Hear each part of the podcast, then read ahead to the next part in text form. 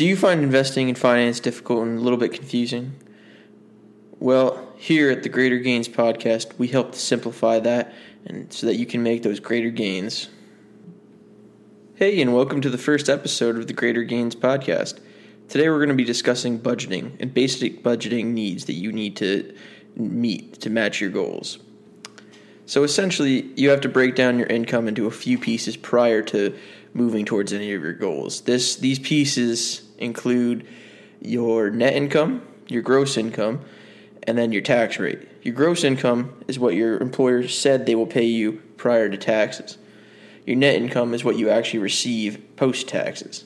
Your tax rate depends on the state in which you live, the country in which you live, and how much you make from your gross income. The next stage that you want to break it down into is your housing.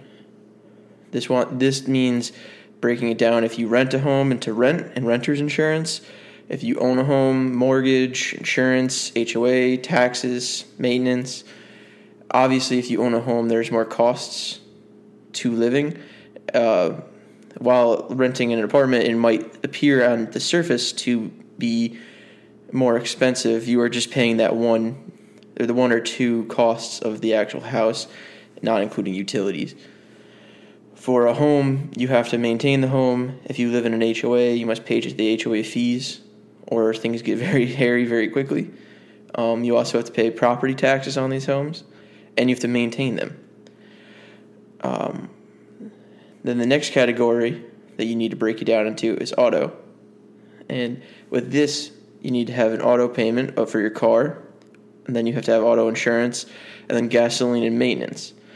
Now, this is where it gets a little bit tricky because gasoline maintenance vary from car to car based on year, manufacturer, and type of vehicle. In my case, I drive a truck and I drive a Toyota truck, so I don't need much maintenance on it, but I do have to pay out the nose for gasoline. So there are drawbacks and things need to get adjusted for everyone's budget. And then the next category is food, and you should break that down to groceries and then take out food. And then miscellaneous, you want to break this down into emergency funds, holidays, birthdays, Christmas, and then a fun fund. This means money that you can just go out on a Friday night or Saturday night, spend it at a bar, not worry about it. It's your money, do what you want with it. And then finally, my favorite part is the investments. You want to have two types of investments. You want to have stock investments, which could be called equity investments, and then you want property investments too. Let's break down our budget into percentages. So, for your housing, you should be paying around 33 to 35% of your income should be going towards your housing. Obviously, this will vary if you live in South like I do. It's a lot cheaper to live here and buy a home here than if you live in California or New York or New Jersey. these places, the property values will increase, and therefore you need to adjust your budget, especially if you are a entry level worker or you're not too far into the workplace. Next would be auto. You want to spend around 20 to 22% of your income in this area. This allows for you to have substan- substantially enough money to actually make your payments and have a decent car. And then food, you want it to be 18 to 20% of your um, your income.